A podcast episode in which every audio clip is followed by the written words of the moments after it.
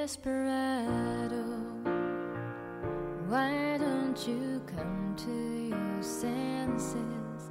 You've been riding fences for so long. 云边有个小卖铺，张嘉佳。第十三章，婚礼。毛婷婷的婚礼定在十一，国庆假期，比较仓促。刘十三和成双去帮忙，见到老陈，如毛婷婷所说，看着显老，待人诚实，憨笑递烟，话也不会说。刘十三蹲在地上跟老陈打气球，随便聊天。婚礼后你们就走，回广州。老陈言简意赅，附带招牌的憨笑。听说你有小孩？嗯，俩。说到孩子，老陈一笑，鱼尾纹丛生，竖起两根粗壮的手指头。男孩八岁，女孩十岁，大概看出刘十三对他不放心。老陈难得多说几句。我跟他在葬礼上认识的。啊？老陈丝毫不嫌晦气似的，在开发区做楼盘，同事的父亲过世。我跑来参加追悼会，看到他了。当时我想，哪个亲戚哭得真伤心。看他大半天也不吃饭，就喝了口水，拿个馒头就去招呼一声，然后知道他不是亲戚，是工作来的。刘十三想问，你不介意他的工作？看老陈捡到宝的表情，立刻明白，他根本不介意。本来准备第二天回去，晚上翻来覆去睡不着，早上到了客运站，心想不成，掉头又回来，在宾馆住着，不好意思找他，总算等到他去面馆吃饭，终于说上话。说到这儿，老陈停了，他感觉交代完毕，继续打气球。他的讲述近乎于平淡，刘十三莫名觉得还挺可靠，他不嫌弃他的身世孤寒。工作古怪，他也不嫌弃他离异，有两个孩子。谁能想到呢？天南海北互不相干的人，人生路走了这么长，眼看放弃希望的时候，他看见他的泪水。可能这就是缘分吧。刘十三想想，有点羡慕。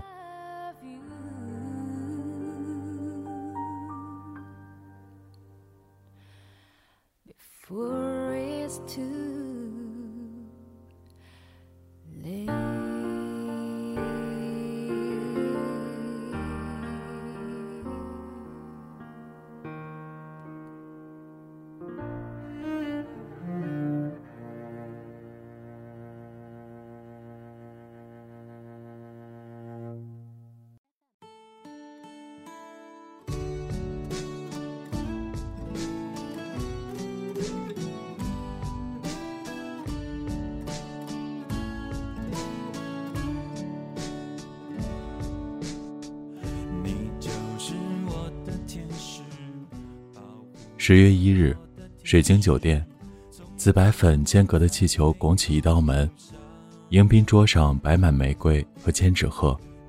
毛婷婷喜帖送的多，镇上人家纷纷来了。刘十三犯着嘀咕：王英英这会儿还没到，不像她的为人。宾客入席了，没瞧见她的身影。刘十三晃悠一圈，发现自助区有个熟悉的书包在晃动。球球蹑手蹑脚、鬼鬼祟祟地伸手，不停把糕点往书包里塞。刘十三蹲他旁边：“你吃得完吗？”球球吓了一跳，张开口的书包哗啦哗啦地往外掉东西：瓜子酥、鸡蛋糕、巧克力。更过分的是，他用塑料袋装了一整只烧鸡。球球没好气地白了他一眼，手脚麻利地塞回去。因为吃不完才要带走啊。说的有道理，刘十三继续问：“不带点值钱的，拿这么多鸡蛋糕干嘛？”球球嘿嘿一乐：“我爸最喜欢吃这个，带回去他能开心的蹦起来。”刘十三沉默一下说：“我帮你打掩护，别人看到了就说是我不要脸让你拿的。”球球瞪大眼睛。难道你以为我白拿？一会儿靠我递烟送酒，大家都知道，没人会管我。刘十三惊奇，感觉你混得比我好。九九冷笑，说的好像有人比你混得差似的。牛大田东张西望，远远的喊：“十三，你在这儿啊！”刘十三循声望去，大吃一惊。几天没见，牛大田刻苦读书，居然读出了近视眼。他推了推鼻梁上的眼镜，别看了，平光的，装装样子。刘十三问：“秦小珍呢？”调休，中午得去换班。牛大田有点失落，以为今天来能跟他坐在一块儿，英语听力都不做就赶过来了，没想到银行这么跟我过不去。换了以前，我就去银行泼油漆。对了，我问你，当年高考的参考书在不在？你回家找找，送我吧。现在教材太贵，能省一点是一点。你真打算高考？为了小珍，别说是高考，让我读研读博又怎样？刘十三拍拍他的肩膀，黄莺莺早当废纸卖掉了。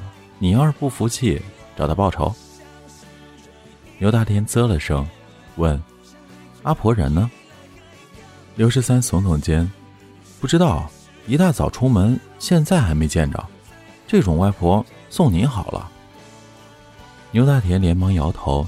离开宴有段时间，刘十三闲着没事儿，索性考察下牛大田的学习进度。迎宾桌上随手拿了纸笔，列出二元一次方程，问：“你会解吗？”牛大田沉思半晌，这是什么？刘十三沉思半晌，这是初中题目。牛大田如同萤火之光撞上皓月当空，不敢置信地愣在当场。刘十三得出结论：如此看来，你暂时只有小学水平，加油。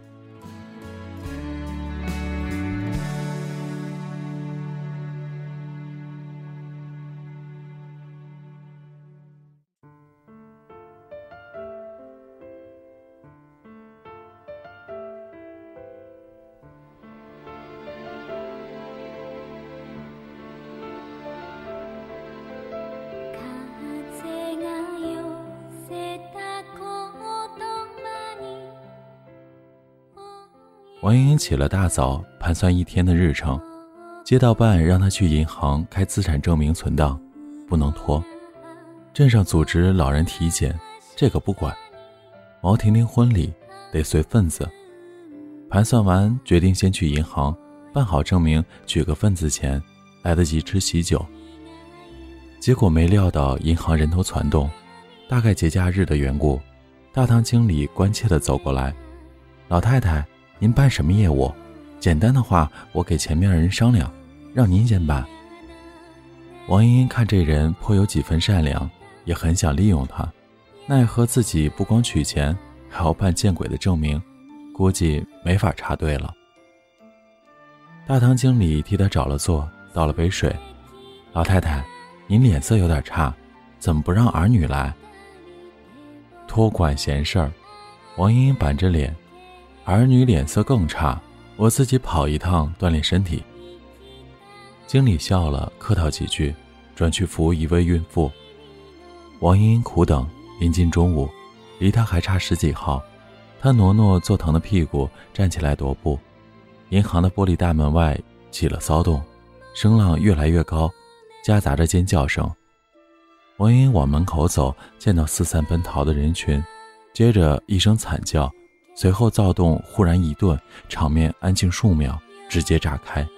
有人往银行里边躲，有人往外边冲，兵荒马乱。躲进来的人脸色煞白，惊魂未定，在那传递消息：王勇，王勇是那个疯子王勇，他不是精神病吗？早说赶紧关起来了，迟早出事儿。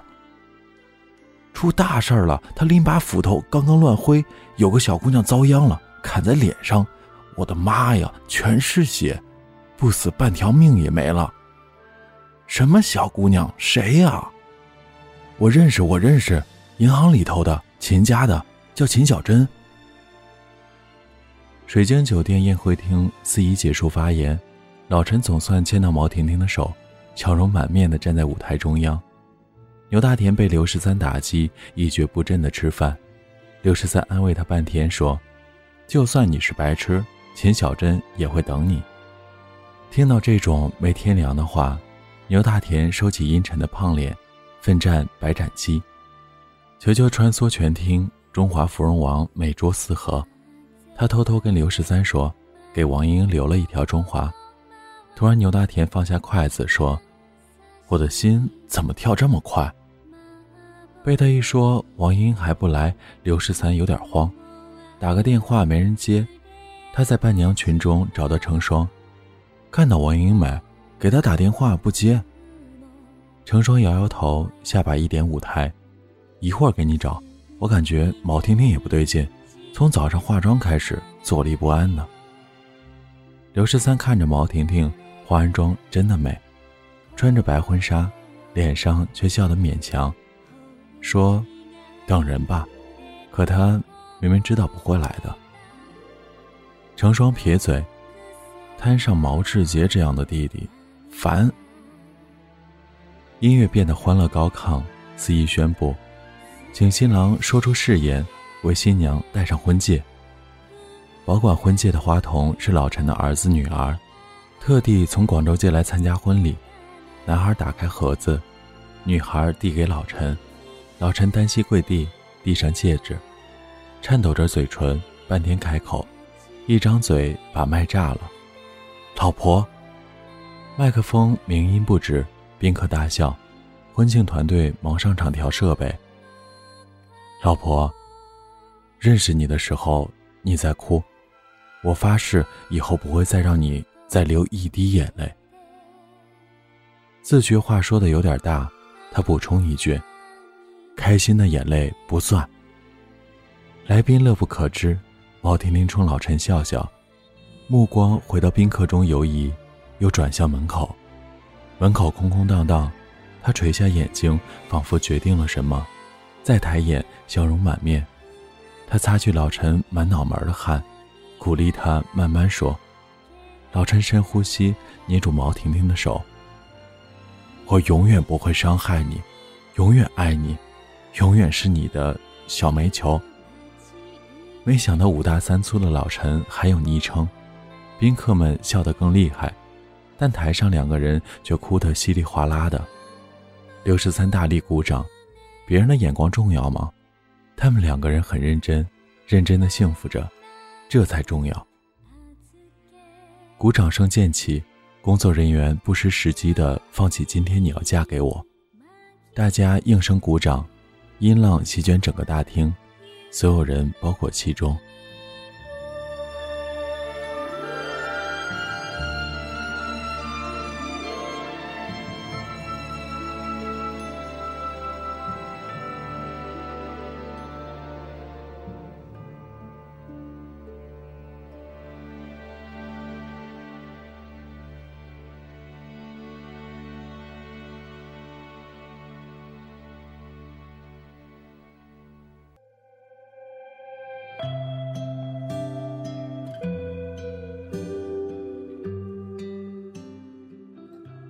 身前的人忽然骚动，尖叫连连。王英英被推了一把，差点摔倒。他走过来了，到银行来了，疯子过来了，快关门呢！保安呢？满身脏污的王勇提着斧子，人潮像被劈开。他走进银行，那把斧子沾着血，人们后退再后退，最内层的人脊背贴着大厅四壁，被挤得大喊大叫。王勇走到柜台，我取钱。他脸上看不出狂暴的痕迹，带着腼腆的微笑，似乎在说：“不好意思，麻烦你了。”柜员退得很远，瑟瑟发抖，看着王勇掏出一把字条。银行的人见过，王勇拿着这些欠条取钱，不是一次两次。经理冲柜员焦急地打手势，柜员颤抖着取出一沓钞票，丢在柜台上。王勇高兴的涨红了脸，要有中国人民银行的字样，要一张一张的。柜员丢完钱退回去，连连指着钱，话也不敢说。王勇跟他唠家常，女儿开学了，买课本，买球鞋，买吃的，谢谢你，谢谢你啊！严小文带着几个年轻的民警，这时候刚刚冲进银行。听我说，手牵手，跟我一起走，创造幸福的生活。昨天已来不及，明天就会可惜。今天嫁给我好吗？音乐声中，毛婷婷和老陈接吻，孩子撒着花瓣。刘十三裤兜里的手机嗡嗡震动，王莹莹总算回电话了。她松口气接通电话，听筒里有奇怪的喧嚣声。王莹莹的声音紧张的尖锐：“球球在哪里？”刘十三莫名其妙抬眼看到场内，球球分完烟，小书包鼓鼓囊囊的，贼眉鼠眼又喜不自胜的朝他跑来，手中捧着一条留给王莹莹的中华烟。在我这儿怎么了？你一定要把他看紧了，哪儿也不许他去，听到没？一定要看紧他。婚礼现场音响声大，电话那头闹哄哄的，讲话听不清楚。刘十三问。你在哪儿？出什么事儿了？王莹莹的声音断断续续。作孽，不，不能开。球球邀功的递上香烟，刘十三笑着冲手机喊：“听不清，你快来，球球给你留了好东西。”严警官冲进门，紧张的持着枪，喊：“放下斧头！”王勇缩了下脖子，乖乖的看着警察围上来，没做反抗，小声说。警察同志，我不要利息，你让他们把本金给我，我想给女儿买东西。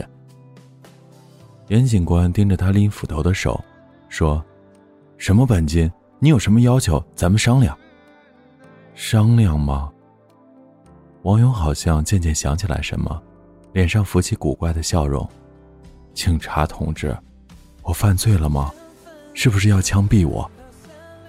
严警官眼神示意。让同事准备，自己稳定王勇的情绪。犯不犯罪要法庭判，你先放下斧头，放下来就不会犯罪了。王勇连连摇头：“我要死的，我死了，球球才能过得好。他们说的，我死了过得好，你帮帮我，判我死刑。”严警官说：“我帮你，你要相信我。”他下巴轻轻一动。同事要扑向王勇的瞬间，王勇猛地挥舞斧头，大喊：“你们从来不帮忙的！”民警猝不及防，下意识一猫腰，没被劈到，而王勇彻底疯了，喊：“你们从来不帮忙的，从不！”严警官喊：“放下，放下斧头！”王勇再次举起斧头，眼睛血红：“我死了，球球才会好。”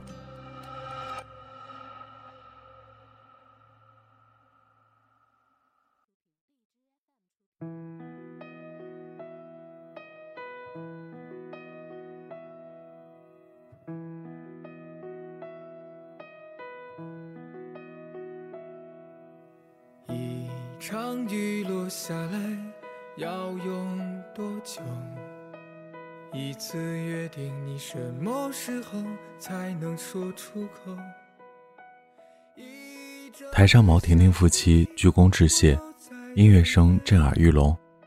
听我说，手牵手，我们一起走，把你一生交给我。昨天不要回头，明天要到白首，今天你要嫁给我。球球拽着刘十三的胳膊摇晃，刘十三对着电话笑：“球球要跟你说话。”电话那头砰的一声巨响，直冲耳膜，把他牢牢定在原地。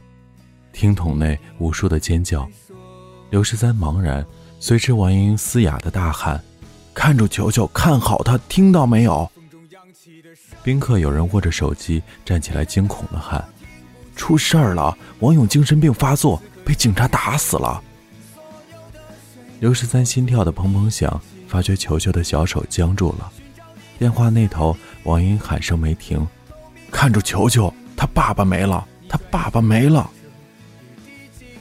他张着嘴，慢慢低头。球球仰着脸，瞳孔失去焦点，微微的挣扎。刘十三终于反应过来，王英说的话是什么意思？他猛地抓住球球，不顾他的反抗、疑问、拳打脚踢，猛地捞起他，头也不回地往家走。你放开我！我爸爸出什么事儿了？你放开！你不是我爸爸！我要去找我爸爸！球球的书包被挤开，鸡蛋糕掉了一地，他喊得声嘶力竭：“你不是我爸爸！我要去找我爸爸！”他小小的身子不知道哪来的力气，拱出刘十三的肩膀，摔落在地，爬起来就跑。刘十三大吼：“球球！”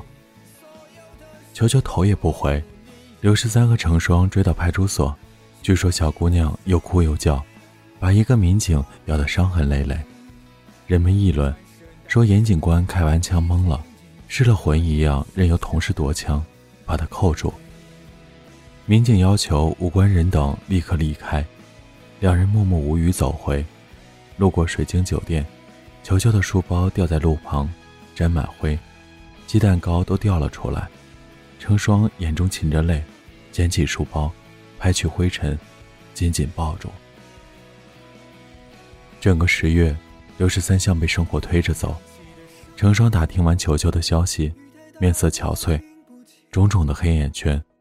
他告诉刘十三，球球会被送到福利院，而他们没有领养的资格。有什么办法领出来吗？刘十三问。成双摇头，等有资格的人来收养，或者到十八岁自行发展。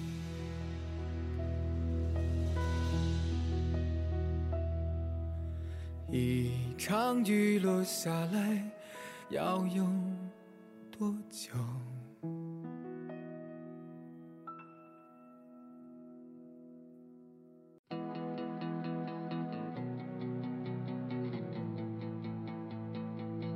勇敢的你站在这里，脸庞清瘦却骄傲，在这远方没人陪。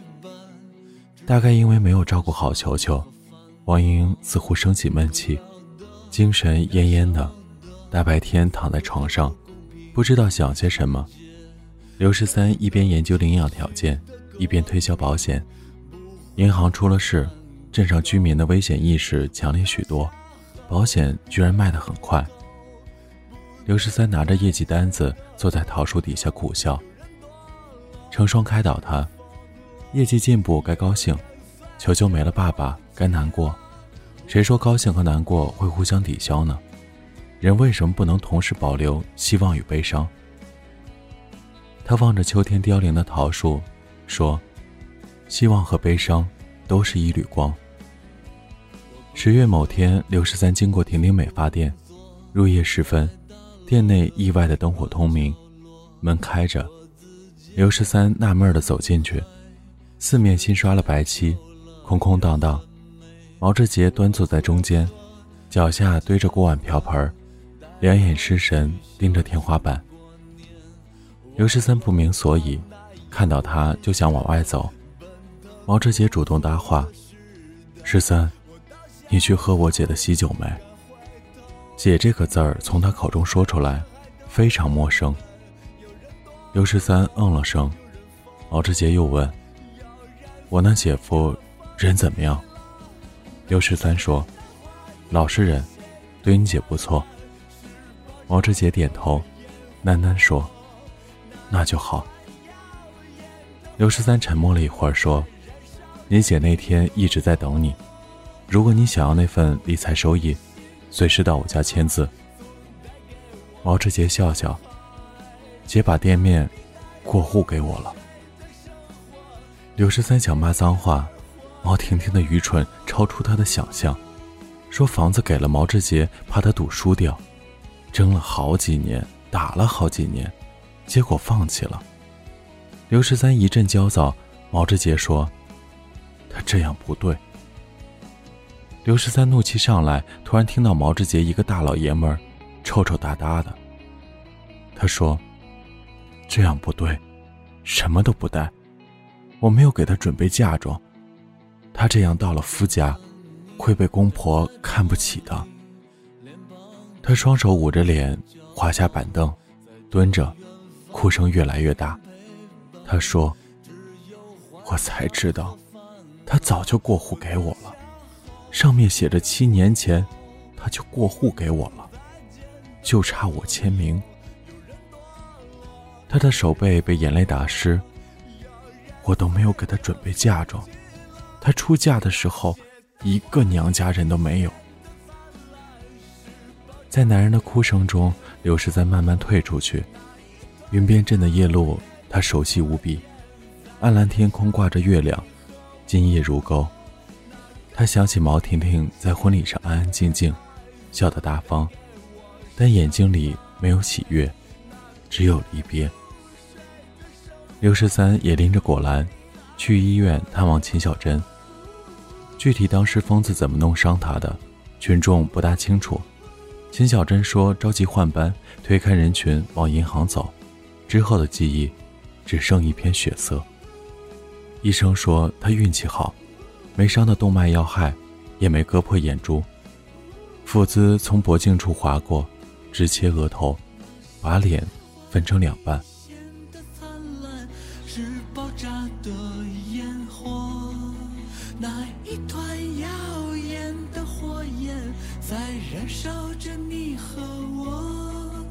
那个故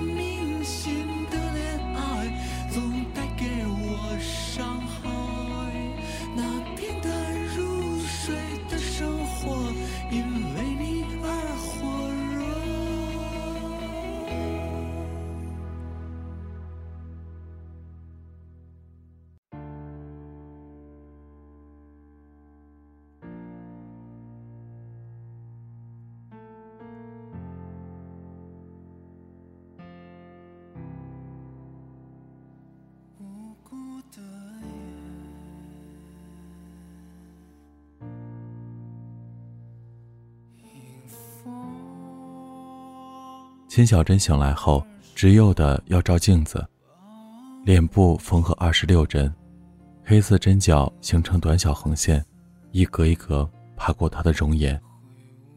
她半天没说话，她特别爱美，下班必定要换下制服，发梢都保养的没有分叉。秦家老两口劝到嘴干也不管用，只好把等在病房外面的牛大田放进来。牛大田一进门。秦小珍就把自己蒙在被子里，死活不肯露面。牛大田眼圈红红，问他：“如果我考不上大学，你会不会嫌弃我？”背面轻微动动，秦小珍在摇头。牛大田又问：“如果我一事无成，赚不到钱，除了对你好，别的都不行，你会不会讨厌我？”秦小珍用力的摇头。牛大田大声说：“那就算你脸全烂掉，变成肥婆，十年不洗头，我也不会嫌弃你。”背面抖动起来，是秦小珍忍不住笑，笑到气闷，掀开被子责怪：“不要乱说话，谁是肥婆？我伤口会裂开的。”牛大田嘿嘿看着脸上长疤的秦小珍，由衷的赞美。你这样子真酷。刘十三到病房的时候，秦小珍、牛大田打游戏，他眼睛一瞥，床头柜上摆着秦小珍常拎的方便袋。秦小珍放下手机，眨眨眼，帮我拿一下。刘十三把袋子拎过去，秦小珍推给牛大田。以前你天天跟着我上班，我就带着了。喊你看越剧那天，本来想给你。结果你跑得太快，厨师等级考试的资料，没事就看看。牛大田举手发誓：“我天天做模拟试卷，没空看这些闲书。”秦小珍扑哧的笑出声：“拉倒吧，什么年纪了，还真的高考？你是那块料吗？考个厨师，不光赚钱，还能给我做好吃的。”牛大田两眼放光：“我。”可以不学几何物理了？秦小珍摇头，不学。牛大田再问：“那你爸妈呢？他们能同意？”秦小珍看病房门口，门框边缘露出秦爸爸的鞋尖儿，他笑了笑，小声跟牛大田说：“同意。牛大田当场欢呼出声，抱着书激动的不知所措，转几圈想亲秦小珍，没好意思，就狠狠在刘十三脸颊上吧唧了一口。刘十三擦擦脸，嘴边也泛起笑容，心中有所宽慰，隐瞒了这么多天，终于在十月的尾声迎来一件好事。院子门口青砖小道第一次结霜，就快立冬。王英病倒了，她扶着门框，身后灶台咕嘟嘟炖着羊肉，热气蒸腾，锅铲从手里咣当掉了，老太太也缓缓滑下。这一年云边镇的秋天结束了。外婆，你会不会永远陪着我？外婆在的，一直在。这里是给失眠讲故事，愿这里的故事能温暖你的耳朵，给你一段美梦。晚安，陌生人。